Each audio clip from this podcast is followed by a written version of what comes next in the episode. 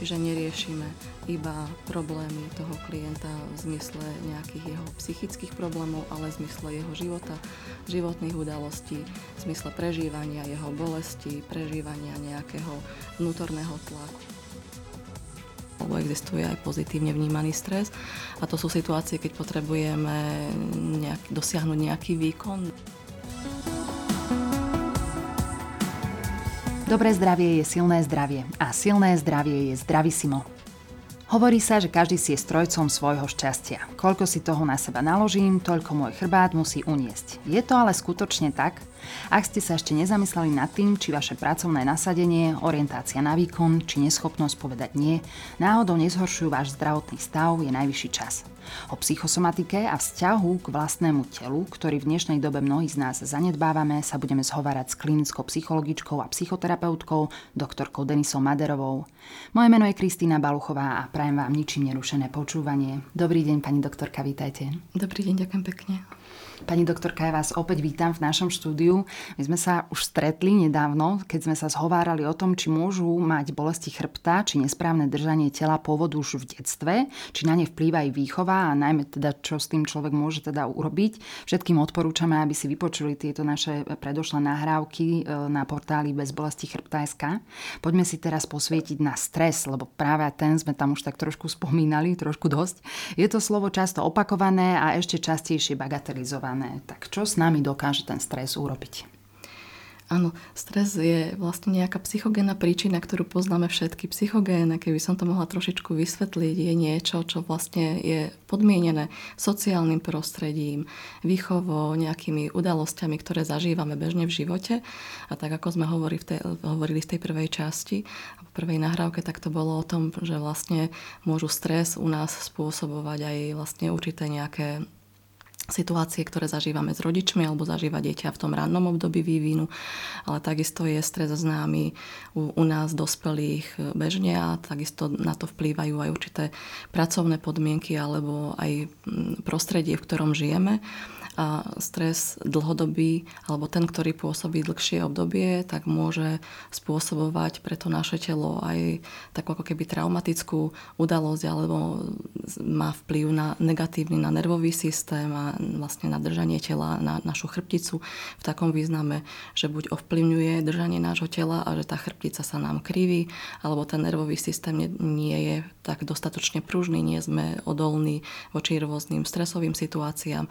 Práve tým spôsobom, že vlastne ten stres tam môže na nás dlhodobo pôsobiť. Čiže stres ako taký môžeme vnímať negatívne, ale môžem povedať, že v niektorých situáciách je aj pozitívny stres, alebo existuje aj pozitívne vnímaný stres. A to sú situácie, keď potrebujeme nejak, dosiahnuť nejaký výkon, napríklad športovci, že potrebujú byť nejakým spôsobom vybudení, mať ten organizmus nastavený na to, aby vlastne dosiahli ten cieľ, alebo treba raz študenti pred skúškou rokov, kedy v podstate to, čo sa naučili, tak síce možno, že nie je príjemné, že ich čaká teda aj nejaká skúška, ale v podstate môže ich to nabudiť a vybudiť k tomu, že tú skúšku zvládnu, ten pozitívny stres sa môže tam nahromadiť a že vlastne ako ten cieľ dosiahneme. Čiže vlastne ten cieľ, ale teda ten pozitívny stres by nemal trvať dlho mm-hmm. alebo dlhšie obdobie, ale je to len také nejaké krátke vybudenie nášho organizmu k tomu, čo v podstate potrebujeme dosiahnuť a nemalo by to potom ovplyvniť ten náš organizmus ani nejakým spôsobom spôsobom tú našu telesnú štruktúru zdegenerovať alebo nemali by sme sa dos- dospieť k nejakému úrazu, ale skôr by sme mali mať dobrý pocit a mali by sa do tela vyplaviť endorfíny. Mm-hmm. Čiže keď je ten negatívny stres, tak väčšinou sa tam vyplavujú do tela stresové hormóny, ako je známy kortizol. A to, ten spôsobuje to, že sa vlastne všetky tie hormóny, ktoré harmonizujú našu nervovú sústavu, treba aj serotonín, ktorý vlastne je antidepresívny hormón, alebo teda harmonizuje nás v tom, aby sme teda boli aj bdeli, aj vlastne mali dostatok energie, boli pozitívne naladení v živote. Čiže vlastne všetky stresové alebo šokové situácie môžu uh, tie tvorbu týchto hormónov ovplyvniť a s, čím, s tým aj súvisí samozrejme naša nervová sústava, ktorá potom sa stáva taká menej odolnejšia a potom je dôležité doplňať do tela nejakým spôsobom minerálne látky alebo vitamíny B, treba skupiny, mm-hmm. aby proste sme sa dostali do, toho, do tej rovnováhy do toho takého bežného nášho, do tej našej bežnej kondície. Mm-hmm. Obzvlášť je to známe pri ochoreniach pohybového aparátu alebo neurologických ochoreniach, kedy vlastne pacienti, ktoré majú už naozaj postihnutý nervový systém, tak pre nich je to obzvlášť dôležité dodržiavať aj z hľadiska liečby túto disciplínu, nie len z hľadiska toho, že zmierňa tempo, mm-hmm. že treba budú brať e, do úvahy ich psychohygienu, že sa spomalia a že teda budú viac oddychovať a regenerovať.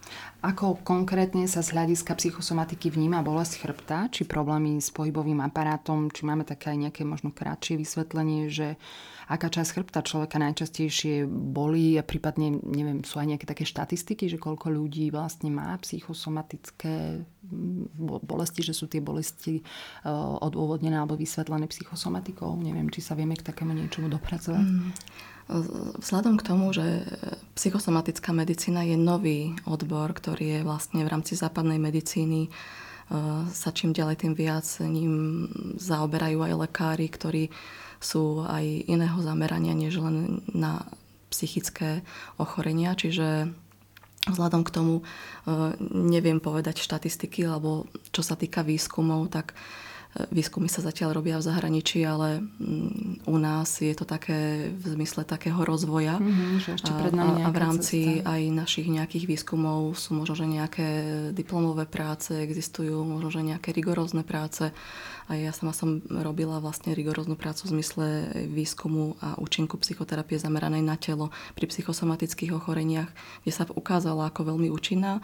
A to, čo môžem možno z praxe povedať, je to, že aj lekári, nielen lekári, ale aj klienti nás viac vnímajú, ktorých odpošľú lekári, že vlastne majú aj, môžu mať nejaký problém, nie len ten zdravotný z hľadiska choroby toho orgánu, ale z hľadiska psychosomatiky môžeme povedať, že všetky životné udalosti, skúsenosti, všetky traumatické zážitky, všetky stresové situácie, podmienky, v ktorých žijeme, ktoré nemusia byť pre nás vhodné. Môže to byť ako hlučné prostredie, môže tam byť ako uzatvorená miestnosť, kde nie je dostatok svetla, kde nie je dostatok vzduchu. Tak všetko môže spôsobiť aj telesné ochorenia a všetko má vplyv vlastne na náš organizmus. Čiže v dnešnej dobe tá psychosomatika skôr berie do úvahy psychosociálne príčiny a e, vnímam to tak, že sa tým zaoberá už aj medicína a že teda vnímajú lekári, že to neznamená, že ktorý človek príde k nám, že je nejakým spôsobom psychicky chorý, ktorý ak má nejaké ochorenie somatického charakteru a lekár ho odpošle, že teda nech hľadá príčinu aj v nejakých situáciách, ktoré zažíva v rodine, či sa niečo nedeje, či sa nedeje niečo v medziludských vzťahoch, či je šťastný v rámci tej pracovnej pozície, ktorú má, či nerobí niečo sám proti sebe, že častokrát sa vlastne za psychosomatikou skrývajú určité konflikty vnútorné. A to nie je psychický problém, to nie je problém, že by som bol teraz psychiatrický pacient, to sa proste stáva každému z nás.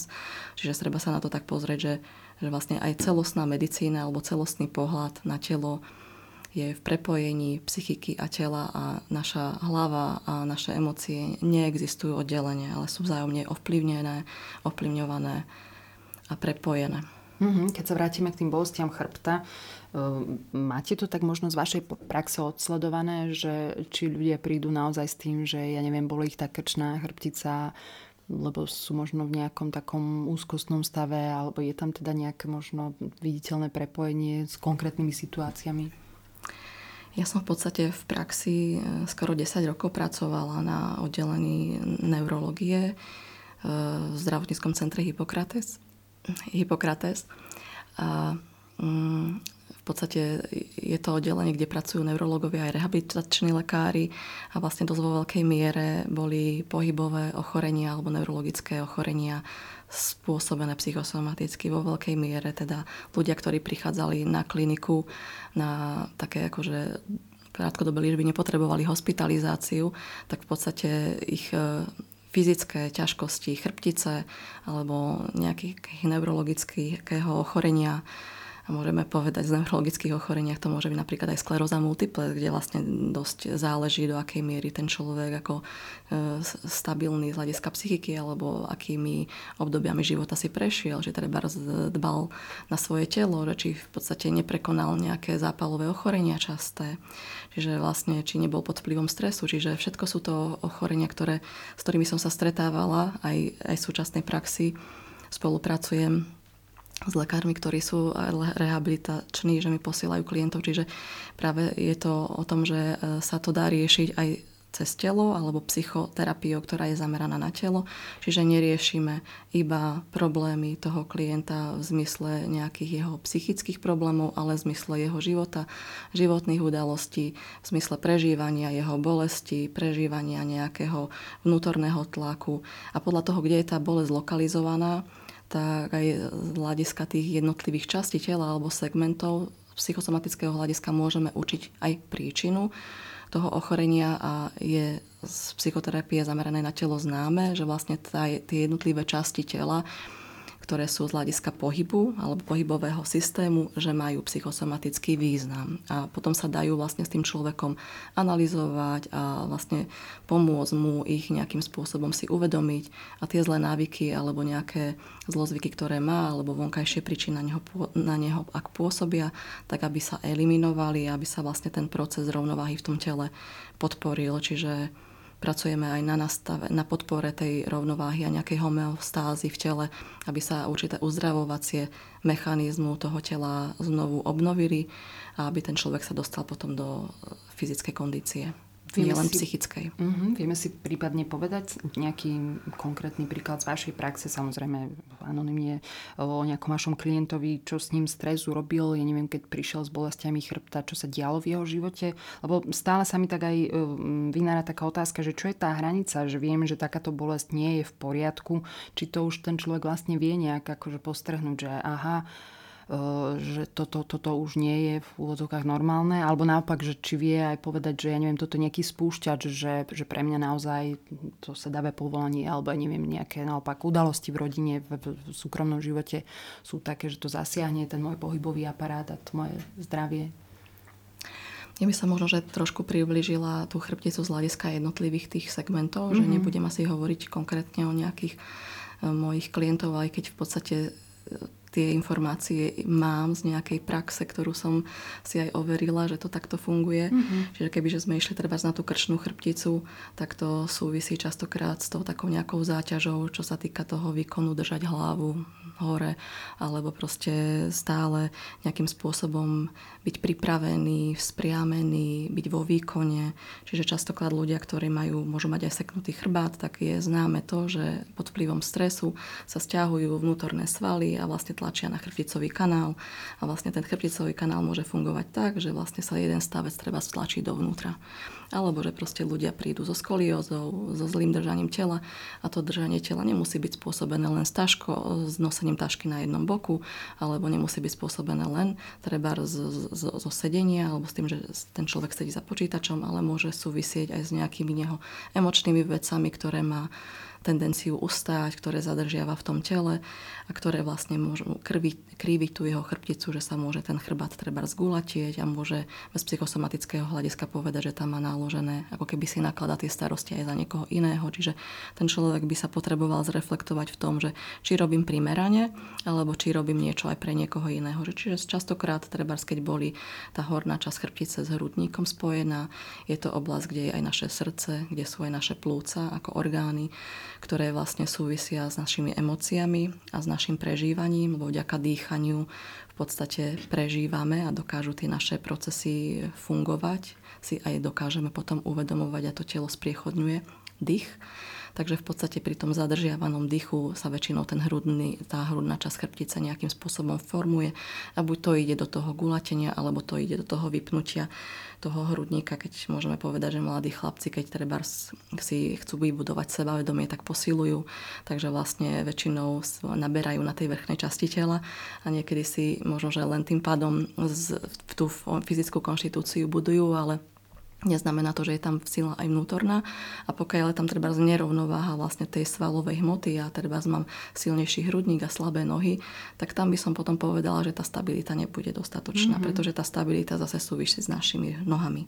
A s nohami súvisí zazdržanie tela a chrbtica, čiže do akej miery dokážem stáť, ako sa povie, nohami na zemi a uvedomujem si tú aj spodnú časť tela, čo niekedy pri počítači sa nedá, lebo v podstate používame len hlavu, tak potom by bolo dôležité sa začať hýbať a ísť si zabehať, aby proste sme rovnakým spôsobom aj druhú časť tela rozvíjali a vlastne nezaťažovali len tú hornú časť. Potom keby som išla ku krížom, tak je to obdobie, je to vlastne oblasť tela, ktorú spájame s našim nejakým výkonom a snaživosťou. Hovoríme podľa biodynamickej psychoterapie, že že väčšinou, keď bolia, bolia kríže, tak väčšinou je to o tom, že sa na seba vyvíjame tlak v zmysle toho výkonu. A že ten tlak, ktorý vlastne na seba vyvíjame, sme si znútornili na základe toho, že na nás niekto iný tlačil. Hej. Väčšinou to boli naši rodičia. Čiže vlastne tá mama chcela a stlačila toho syna, že ty musíš byť ten najlepší, musíš proste byť ten ktorému sa darí, alebo musíš byť ten výkonný športovec.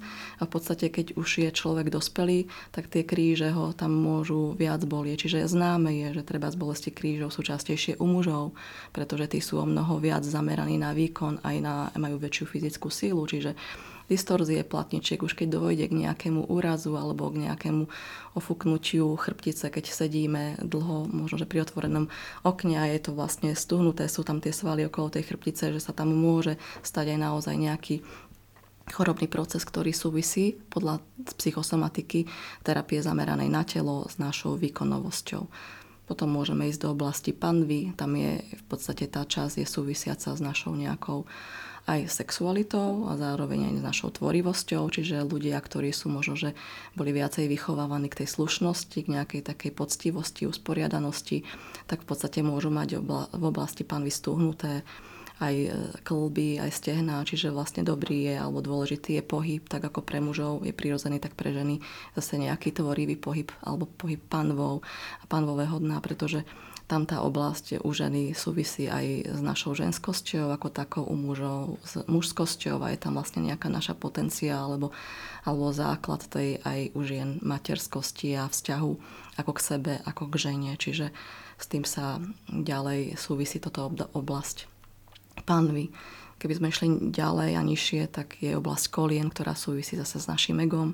Čiže keď chcem ísť dopredu veľmi tvrdo, a idem tak, že proste neuváženie alebo nejakým spôsobom predcením svoje schopnosti môžem, môžem si poraniť koleno. Čiže vždy nejaká bolesť alebo problém chrbtice súvisí s nejakým väčším tlakom neprirodzeným pre to telo, ktorý na seba vyvíjam, s väčšími povinnosťami a starosťami, ktoré si nechám na seba naložiť. Mm-hmm, ja vás tak pozorne počúvam a rozmýšľam nad tým, že ako všetko so všetkým súvisí a že či sa v dnešnej dobe vôbec vieme vyhnúť tomu stresu, ktorý tomu vôbec asi nepomáha.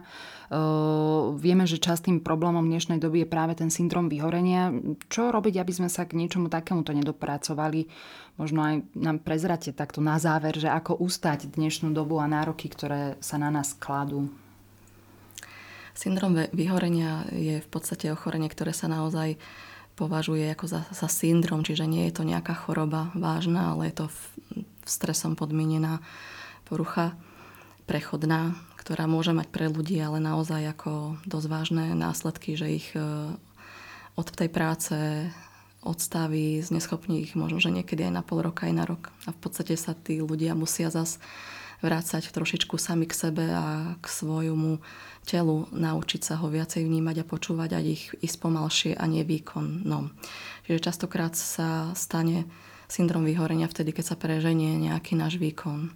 Alebo vlastne naša snaha ten výkon dosiahnuť. A um, my rozlišujeme v psychológii syndrom vyhorenia a unavový chronický stav, čo sú v podstate dva trošku veľmi podobné syndrómy alebo prejavy, ale sú to trošku, majú iný obsah. Pričom si, pri syndrome vyhorenia sa to spája to naše nejaké zlyhanie toho, toho, tej psychiky, alebo proste by som to nazvala možno, že taká čiastočná dekompenzácia aj s tým, že s nejakým pocitom neúspechu, sklamania s nejakým pocitom zneužitia, zrady. Čiže človek sa veľmi snaží a jeho úspech nie je videný, nie je treba zocenený šéfom za to, že urobil nejaký veľký projekt, ktorý proste mal veľkú hodnotu. Čiže vlastne on dostáva ako ujmu na jeho seba hodnotu a v podstate prestane mať chuť v tej práci pokračovať, bude sa cítiť demotivovaný, cíti sa vlastne vyhorený. Častokrát sa to stáva v pomáhajúcich profesiách u učiteľov, kde proste ten výkon ako na to, aby, mm, boli, aby naučili tie deti niečo, aby vlastne im odovzdali skúsenosti je veľmi veľký, nemôžu si dovoliť to urobiť len na polovicu, ale musia naozaj tam dať veľa svojej energie a síly a keď sa im niečo nepodarí alebo niekto ich neocení alebo nejakým spôsobom môže ponížiť, tak môžu sa dostať do toho stavu vyhorenia. Čiže spája sa syndrom vyhorenia trošku aj so seba úctou a s újmou na seba úcte a na seba hodnote. Pričom únavový chronický stav sa môže stať človeku, ktorý príliš veľa pracuje, ktorý vlastne nemusí tam mať tú motiváciu, že chcem byť najlepší alebo chcem byť dobrý, ale proste koho tá práca môže aj baviť a neuvedomí si svoje hranice a limity, kedy vlastne sa tá hranica nejakým spôsobom prekročí a zrazu nevládze, telo má ťažké a zrazu s tým unavovým syndromom samozrejme súvisia potom už aj neurologické ochorenia alebo ochorenie pohybového aparátu. Čiže mm-hmm. A máme nejaké, to... pardon, nejaké odporúčania, ako sa um, preventívne správať možno aj k vlastnému telu alebo čo robiť, aby, aby sme sa nedopracovali do tohto štádia? Ja si myslím, že u každého človeka je dôležitá psychohygiena v tom zmysle, že ja to poviem tak trošku ľudovo, že toľko, koľko času um, strávim buď pri tom počítači alebo v svojej, vo svojej práci, tak ako toľko by som mal venovať aj svojim nejakým voľnočasovým aktivitám alebo prípadne rodine a svojim blízkym. A že tak ako je to o tom tráviť čas na čerstvom vzduchu a sa hýbať a pohybovať, tak tam patrí aj samozrejme, že nejaká strava a správna životospráva, že je známe, že čím sme dospelejší alebo uh, starší, tak sa menej hýbeme, čiže ten pohyb by tam mal zostať v takej miere, aby tam naša hlava sa mala možnosť nejakým spôsobom očistiť aj od tých emócií a od tých negatívnych myšlienok a to, čo si myslím, že by bolo dôležité z hľadiska psychohygieny riešiť konflikty otvorenie, čiže nezostávať v tých konfliktoch uzatvorený, nezostávať v tých medziludských vzťahoch v nevypovedaných e, situáciách, a tá komunikácia je veľmi dôležitá medzi ľuďmi, aby človek si potom ako nespôsobil aj nejaké psychosomatické ochorenie, kedy tá emocia negatívna, ktorá mala byť povedaná, sa v ňom nejakým spôsobom uzavrie. Mhm, ďakujeme vám veľmi pekne, pani doktorka, za rozhovor. Ďakujem pekne aj ja. Milí poslucháči, naše dnešné Zdravisimo sa končí. Nahrávky nášho podcastu nájdete aj na portáli bezbolesti chrbta.sk, kde môžete nájsť množstvo ďalších rád a typov od odborníkov pre život bez boľavého chrbta. Odporúčte prosím náš podcast aj svojim priateľom a sledovať a kontaktovať nás môžete aj na facebookovej stránke Zdravisimo podcasty o zdraví alebo bez bolesti chrbta. Všetko dobré a do skorého počutia. Vysielanie podcastu podporila spoločnosť Vorvák Farma Slovensko a stránka bezbolesti chrbta.sk.